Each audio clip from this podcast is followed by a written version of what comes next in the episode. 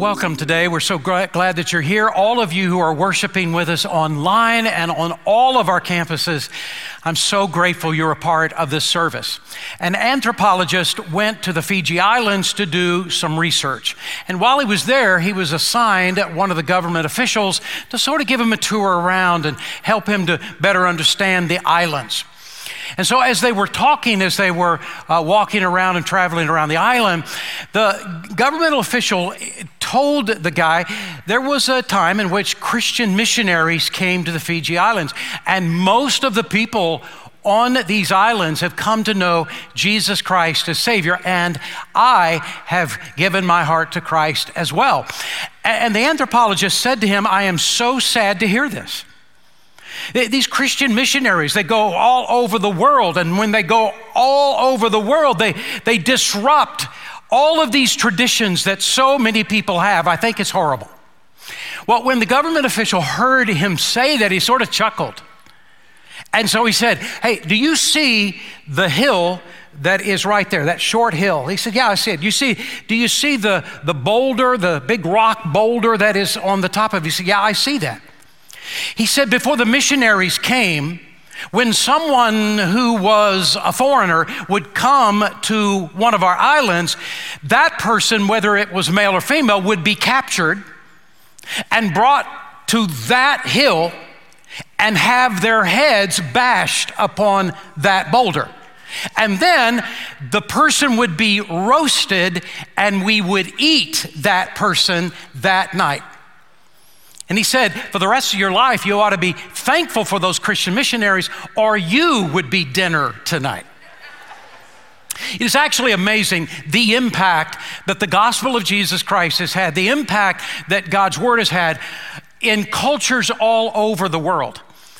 There is no interest in Christianity to change cultures, but to change hearts, to, to help people come to know Christ and have their lives forever altered. Uh, Tom Holland is uh, considered one of the greatest historians in Great Britain uh, of the history of the country. And uh, he is uh, amazing. He's a brilliant, brilliant man. And he has written many books on especially Western civilization. He is, he is an authority on that subject.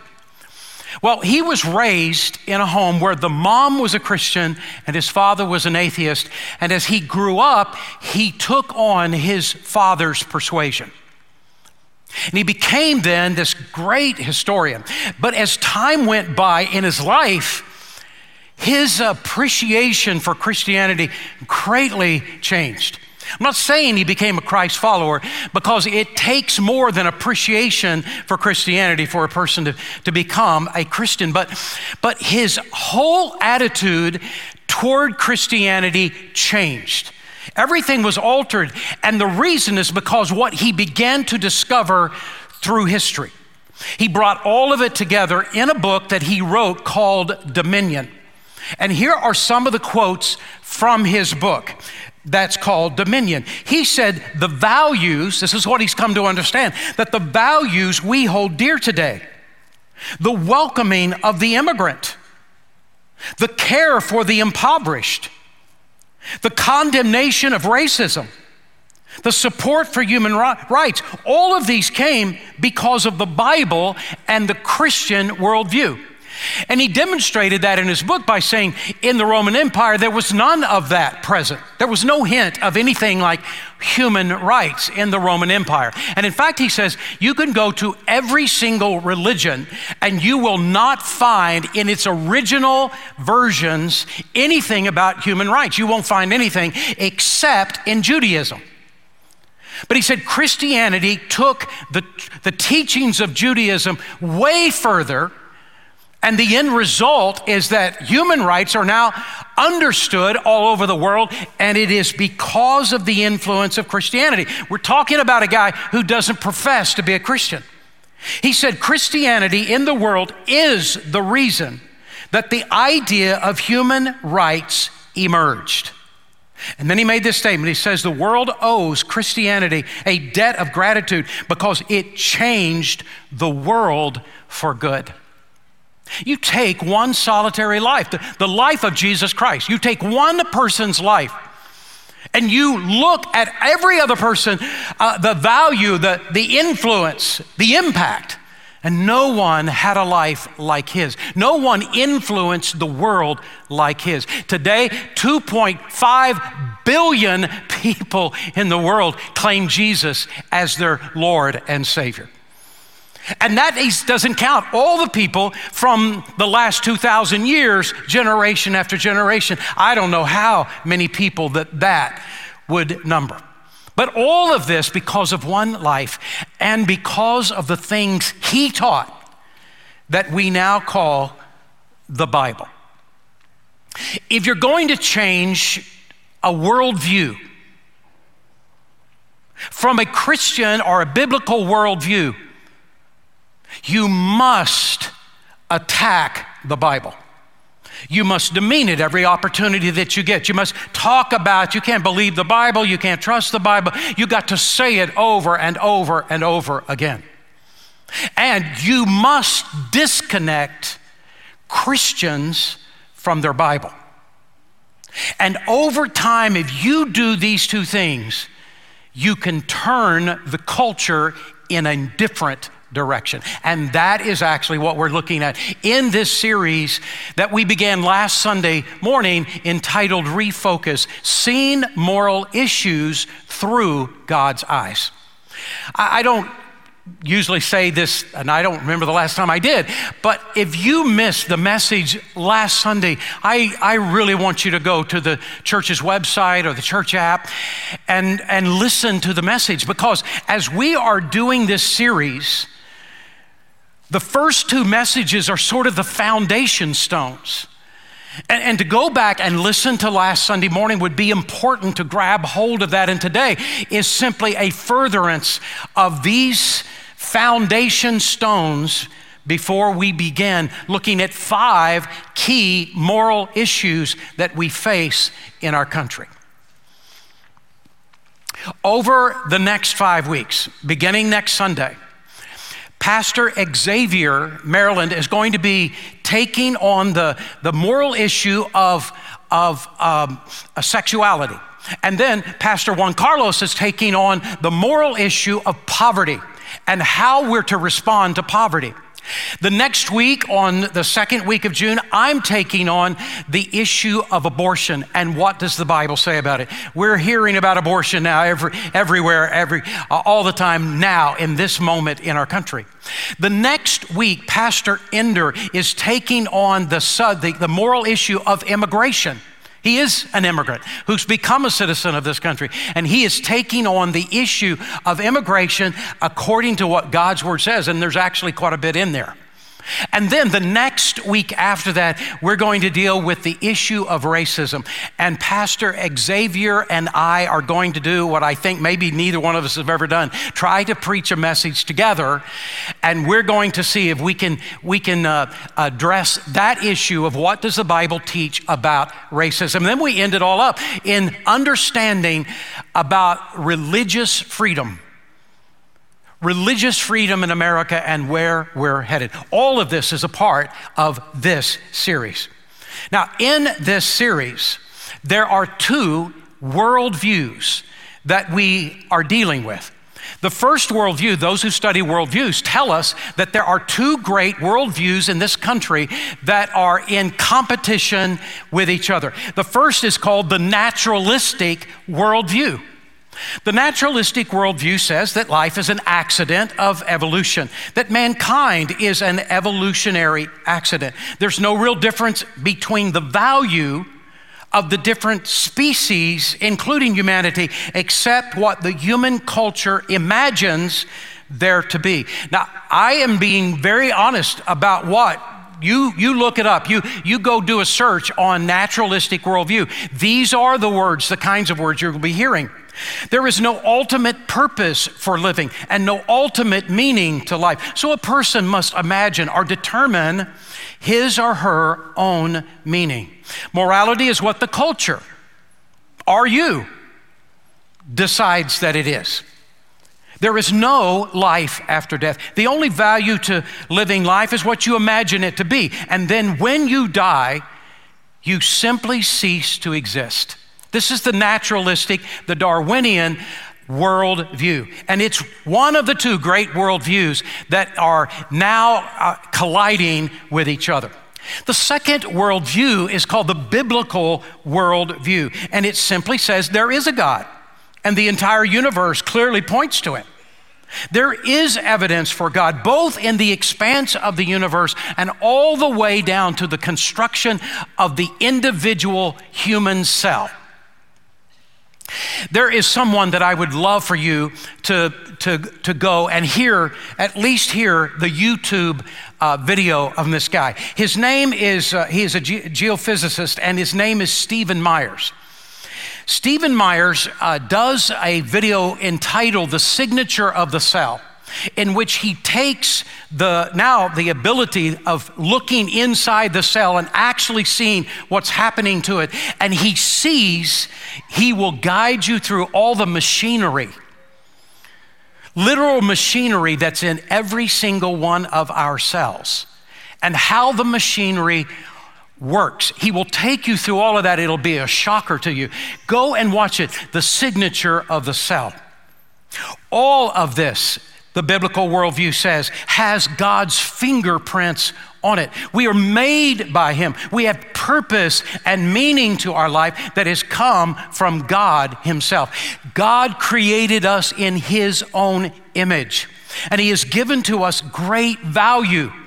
Morality is what God determines that it is and has been given to us in the Bible. God created us to have a relationship with Him and with others and with all of His creation. There is an existence after death with God or away from God based upon how we respond to His Son, Jesus Christ. These are the two definitions and descriptions of the worldviews that are colliding with each other in our country. You got to look through both of them. Which one creates the most moral and healthy culture? But here is the truth every single one of us, every single one of us have a measure of both worldviews in us. By the fact you're at church, you probably have a part of a biblical worldview. But by the fact that you and I, all of us, have been discipled all through our life with what you hear in the media, what is stated as being absolute fact, what we learned in school of the naturalistic worldview. All of us have been trained and discipled in a naturalistic worldview as we have grown up. The end result of having two worldviews in your own heart is why we are in such conflict when we face moral issues. It's why the conflict is there. What God is doing is calling us back to the Bible. He is calling us to the Bible and saying, I want you to establish the morals of your life in accordance with my word. If you've been a Christian for very long, and especially in this church, you've heard this many times that the greatest purpose that God has for Christ followers is that we would become like Jesus. The Bible says it, the New Testament over and over again, you find it everywhere, that the greatest purpose that God has in our life is to change us to become more and more like Jesus Christ. We, even as a church, have adopted that idea in our purpose statement. So I'm going to ask you, would you say our purpose statement with me? Our purpose is to love and lead all people to life change in Christ. Our purpose as a church is to love and to lead all people. All people means all people, it means every person, it means every human being. To love and lead all people to life change in Christ. That phrase, life change in Christ, simply actually means to be more like Jesus. So, how would you describe Jesus? More than likely, we would say, well, he, he took on a body, born in Bethlehem, grew up, and he taught us about, about more about God than we knew before and, and did miracles, and then he died on the cross to pay the penalty for our sin, and he rose again from the grave. Well, that's all true, but these are events in Jesus' life. But how would you describe who he is? I came across a verse that just, I knew I had read it a million times, but all of a sudden it grabbed me for the first time several years ago. It gives the most concise description of Jesus that I think you can read anywhere in the New Testament. John chapter 1, verse 14 says, And the Word became flesh and dwelt among us, and we beheld his glory as of the glory of the only begotten of the Father, full of grace and truth. Here's how he's describing Jesus Jesus was full of grace, meaning love. From the sole of his, of his foot to the top of his head, Jesus was filled with love. But at the same time, from the sole of his foot to the top of his head, he was full of truth. He was full, meaning a capital G, grace, and a capital T, truth. To become more like Christ is that. But I have noticed that Christians tend to gravitate to one of these with a capital and the other with a small letter, lowercase level. So here's what I mean. Oftentimes, Christians gravitate to a capital G grace, but a little t truth. Or a capital T truth, but a little g grace. And not just Christians, but whole churches. So that grace without truth is like a medicine bottle with no medicine in it. It tends to compromise with the uh, uh, compromise the Bible's teaching about morality, and usually becomes no different in outcome than the godless culture around it. And because it's applauded by the world, it feels inwardly justified in doing so. Look how the world loves us. But others tend to have a capital T with a little g. Truth without grace tends to be harsh and mean. You ever met any Christians like that? Truth without grace tends to be harsh and mean. It tends to push the Bible down the throats of others, and it compromises the Bible's teaching about love. It turns people away from God, but inwardly feels justified in doing it because, after all, we're standing for the truth. But in the Bible, it takes both grace with a capital G and truth with a capital T to be like Jesus. And God sees. And when God sees that your and my life is filled with grace and filled with truth, both at the same time, He honors those who live by both grace and truth. Last fall, I was praying, God, what do you want me to teach in the first half of 2022? What do you want me to teach? I want to start getting ready for that. I'd already come to the conclusion in the summer that God was leading me to teach on the love chapter. The love challenge is the series name, beginning in January. And when I became convinced in my heart this is where we needed to go, I pulled together staff members and we put together a plan. How could we make this a whole church emphasis where we are reaching out to people that don't know us, we don't know them, but they're in need, and we care for them, we love them, we help them. And did you know we ended up helping over a hundred people? in some physical need they had as an expression of the love of Christ. We learned in the love challenge all the definitions are all the characteristics that the Bible gives about the word love from 1 Corinthians chapter 13, the love chapter. It was really a series about grace with a capital G. Well, in the fall, knowing that this was coming, I was praying, God, what do you want me to teach in the first half of 2022?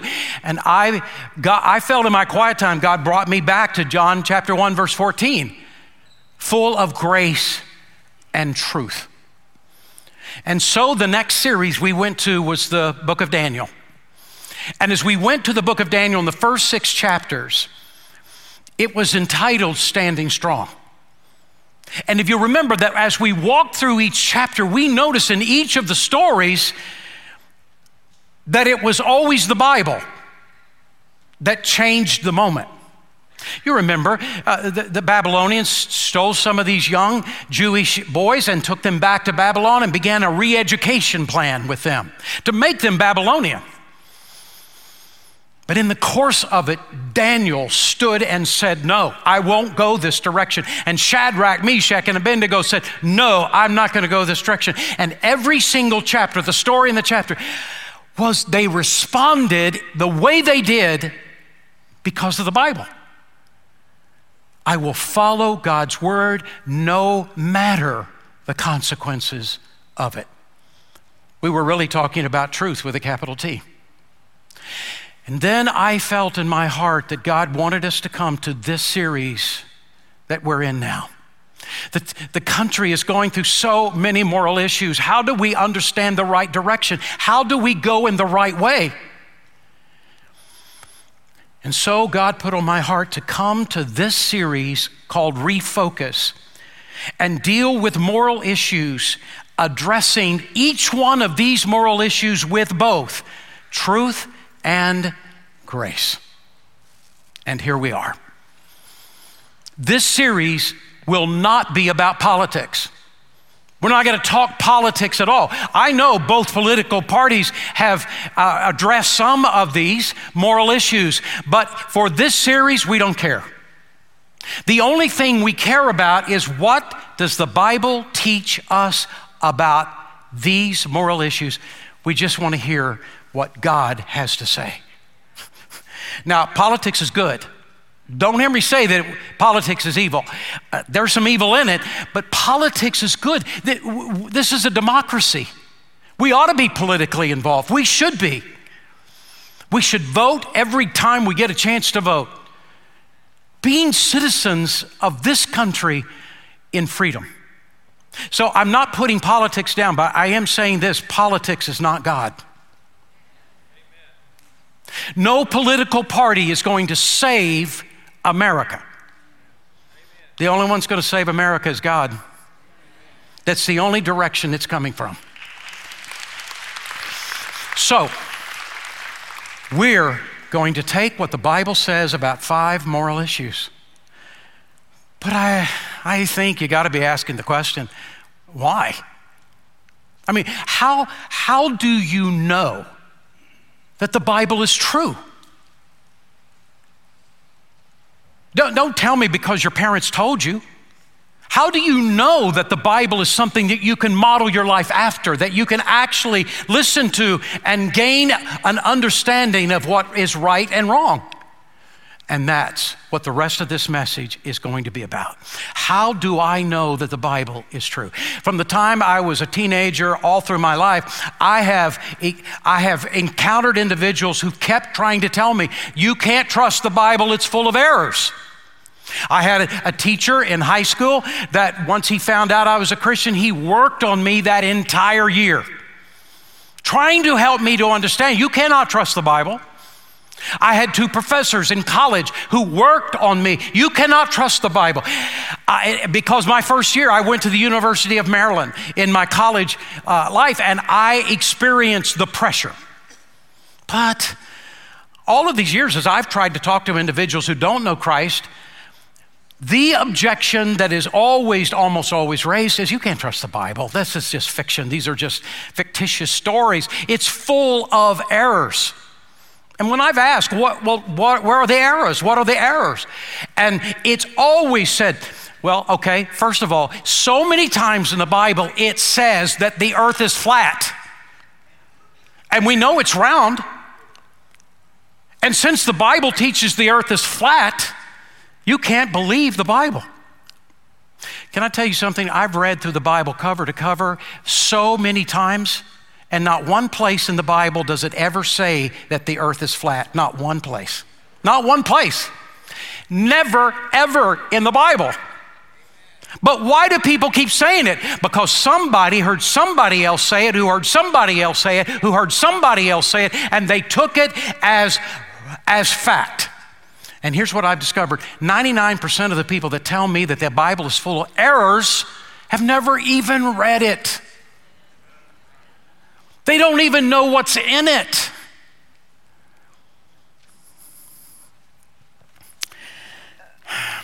So, how do we know that the Bible is true?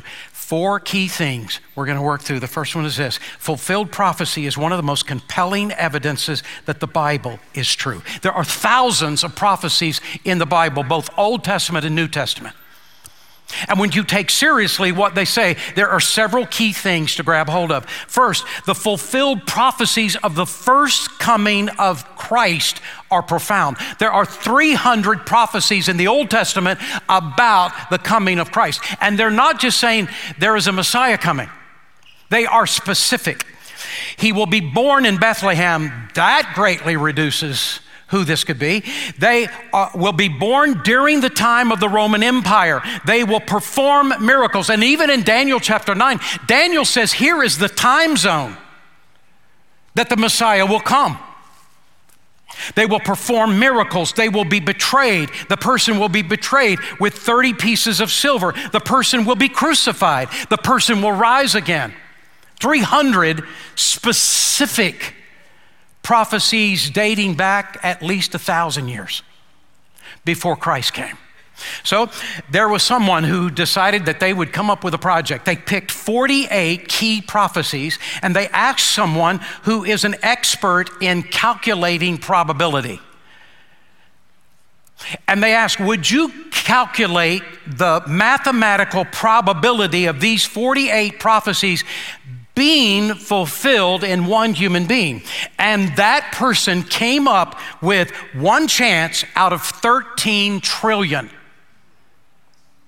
But it was just 48 of the 300 prophecies. Now, I've given you that information in a QR code.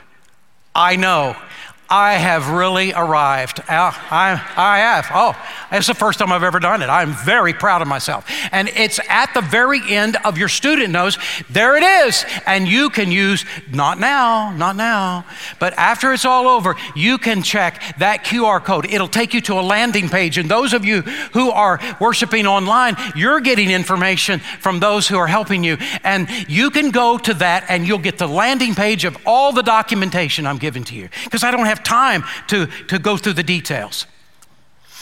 The second one, the second one is the prophecy about the city of Tyre made by Ezekiel in 580 BC. It came literally true exactly as Ezekiel gave it 300 years later under Alexander the Great. Now, he didn't say Tyre is going to be destroyed. Well, pretty much every city would be destroyed. Eventually, no, he gave exactly details of how it would be destroyed. And that is exactly what happened in history by Alexander the Great, who wasn't a reader of the Bible. How in the world would Ezekiel know 300 years before it happened the details of how the city of Tyre would be destroyed? Third, the book of Daniel's prophecies. By the way, you can go to the Ezekiel passage in your QR code. The, Daniel, the book of Daniel prophesies that four great kingdoms would come. The first two he lived through. It was Babylon, it was Persia, but then he gave prophecies about the coming of two others, and he gave specific details of description about both of those. Turned out to be Greece and the Roman Empire, but he explains them amazingly in detail. How did he know that? Daniel lived 500, 600 years before. How in the world did he know that? The fourth is what has happened in modern times the return of the Jews to Israel. In the last days, eight prophecies in the Old Testament said that in the last days, the, pe- the Jewish people will return to their homeland, and these are the things that will happen when they do. Well, we've watched it happen before our very eyes. Go to the QR code and look at those eight prophecies and compare them to the country of Israel today, and you will be amazed about how specific and how accurate. So the question is this How in the world did all of these prophets know that these things would happen? There is a verse in the Bible, I didn't look it up, but it just came to my mind. There is a verse in the Old Testament that says, I have given you the understanding of what is to come, so that no one would doubt that I am God, because only I would know. Fulfilled prophecy is one of the greatest evidences of the validity of Scripture. Second of all, the historical accuracy of the Bible gives evidence of its validity. Any historian who is honest will admit that the Bible has been proven to be completely accurate archaeologically. Meaning, you can take the stories of the Bible and it gives a description of the name of the town and the description of where the town is located. And the book of Acts in the New Testament, a description, and it gives you where it is. You can go and dig in that spot and you will find that city. That is not true about other ancient literature. It's not true about Egyptian literature, Assyrian, Babylonian, or Persian, but it is true about the Bible. And here is what Dr. Nelson Glueck, who is probably the greatest modern authority on Israeli archaeology, has said. He says, No archaeological discovery, discovery has ever contradicted a biblical reference. Scores of archaeological findings have been made which confirm in clear outline or in exact detail historical statements in the Bible. And by the same token, proper evaluation of biblical descriptions have often led to amazing discoveries. What he is saying is you can take what this says in the Bible, go to that coordinates, to that location, and dig, and you will find what the Bible says is there. It is historically accurate. Third, the scientific accuracy of the Bible gives evidence of its validity. You're going to need that QR code again at the end of your student notes after the message is over if you want more information because you can get it there. But let me just share a few.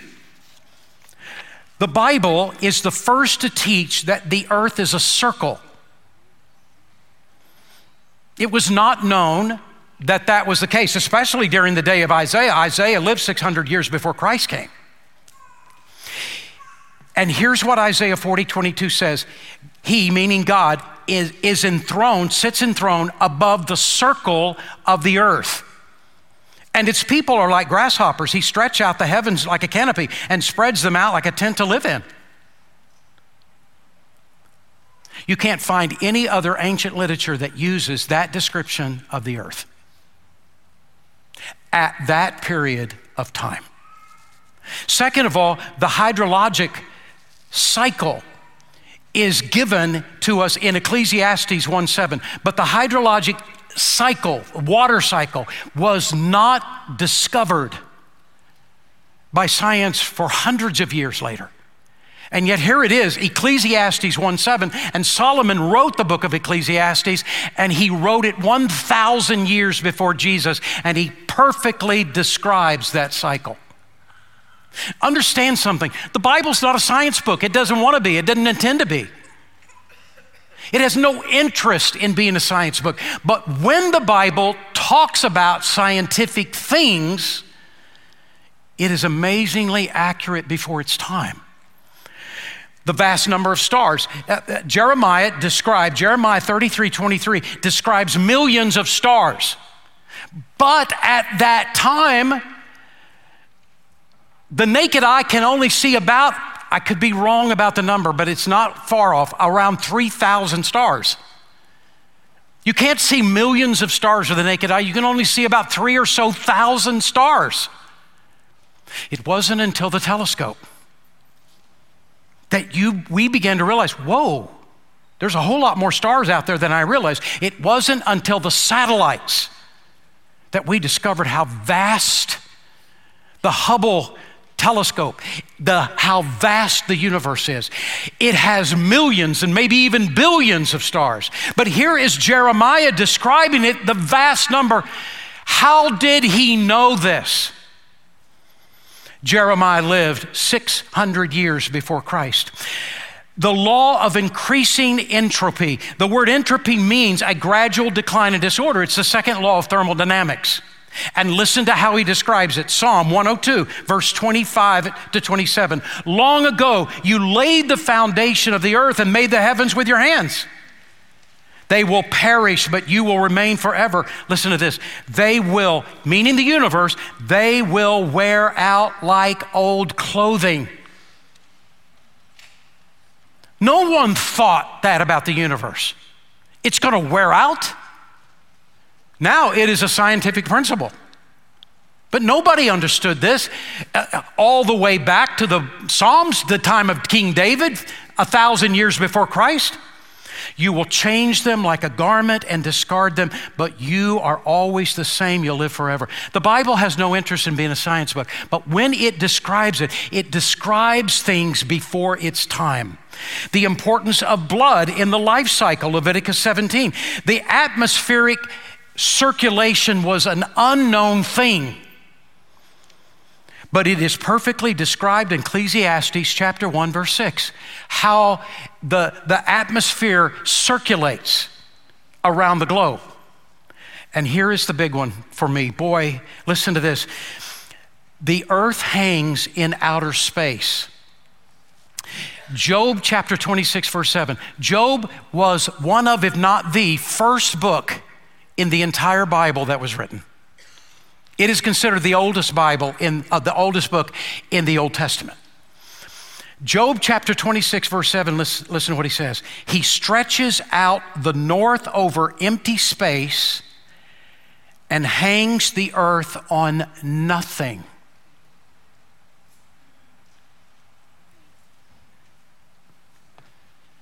How did he know that? You look at all the ancient literature, and they'll say, well, the earth is sitting on top of two big turtles. I'm not kidding. That's just one of the explanations of the earth. It's all that kind of stuff in ancient literature, you can imagine. But here is Job saying he hung the earth on nothing. How did he know that? And some of you think, yeah, but what about, what about, evolution and other things? Here's what I want you to write down. I wish I'd have put it in your notes, but I just didn't think of it.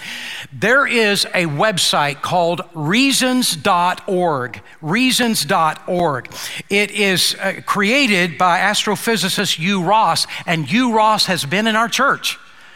The most brilliant man you've ever met. Hugh Ross. And this whole website is just scientists who are Christ followers answering issues related to the Bible, go and hear, go and learn, go and listen. Now, here is the last one. I got to hurry, I'm so late. the fact that the Bible works is the greatest proof of all. It works. The Bible changes lives, it has for thousands of years in every race, in every nation, in every tribe to which it's gone. Rich or poor, scholar or uneducated, king or commoner, men of literally every background and every walk of life. And you would think if God was going to create a book for us, it would have to be able to be understood by everybody. Brilliant and unbrilliant, rich and poor, it has to speak to every heart. And it is exactly what the Bible has. Multitudes of people, past and present, all over the world, have found from personal experience that the Bible's promises are true, its counsel is sound, its commands and restrictions are wise. And this wonderful message of salvation meets every need for both time and eternity. You can build your life on this book and never be disappointed. You can make your decisions based on this book, and it will never lead you astray.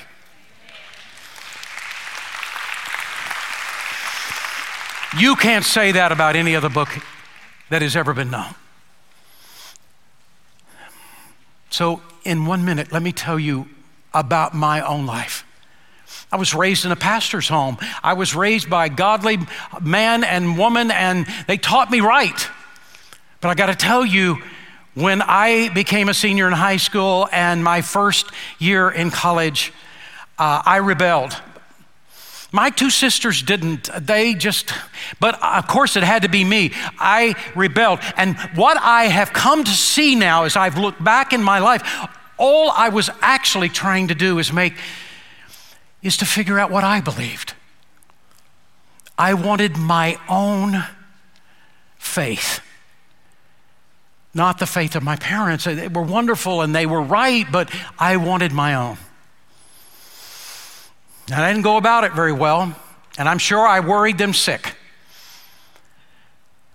But I wanted to know that I knew that this was true. And in the course of all of my exploration, I came to one book that turned everything around for me. Josh McDowell wrote it the evidence that demands a verdict because I was at least aware that if you can prove or disprove the resurrection of Jesus Christ, everything falls away or everything is established. No matter what question you have, if Jesus rose from the dead, eh, you're going to get through that issue. But if he didn't, don't bother. And for the first time in my life, I saw evidence